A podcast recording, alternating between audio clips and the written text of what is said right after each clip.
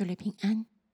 我们继续来读以赛亚书第三十一章，从第一节读到第九节。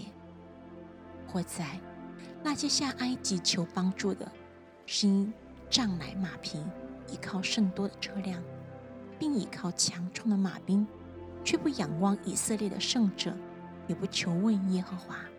其实耶和华有智慧，他必降灾祸，并不反悔自己的话。却要兴起攻击那作恶之家，又攻击那作孽帮助人的。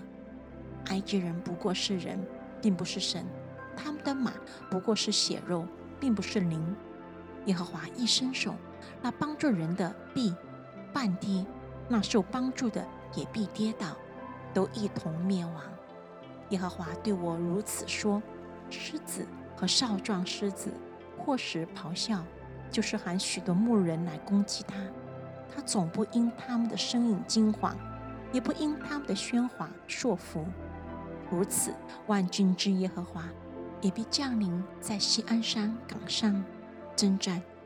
却了，怎样散翅浮除？万军之耶和华也要照样保护耶路撒冷。他必保护拯救，要越门保守。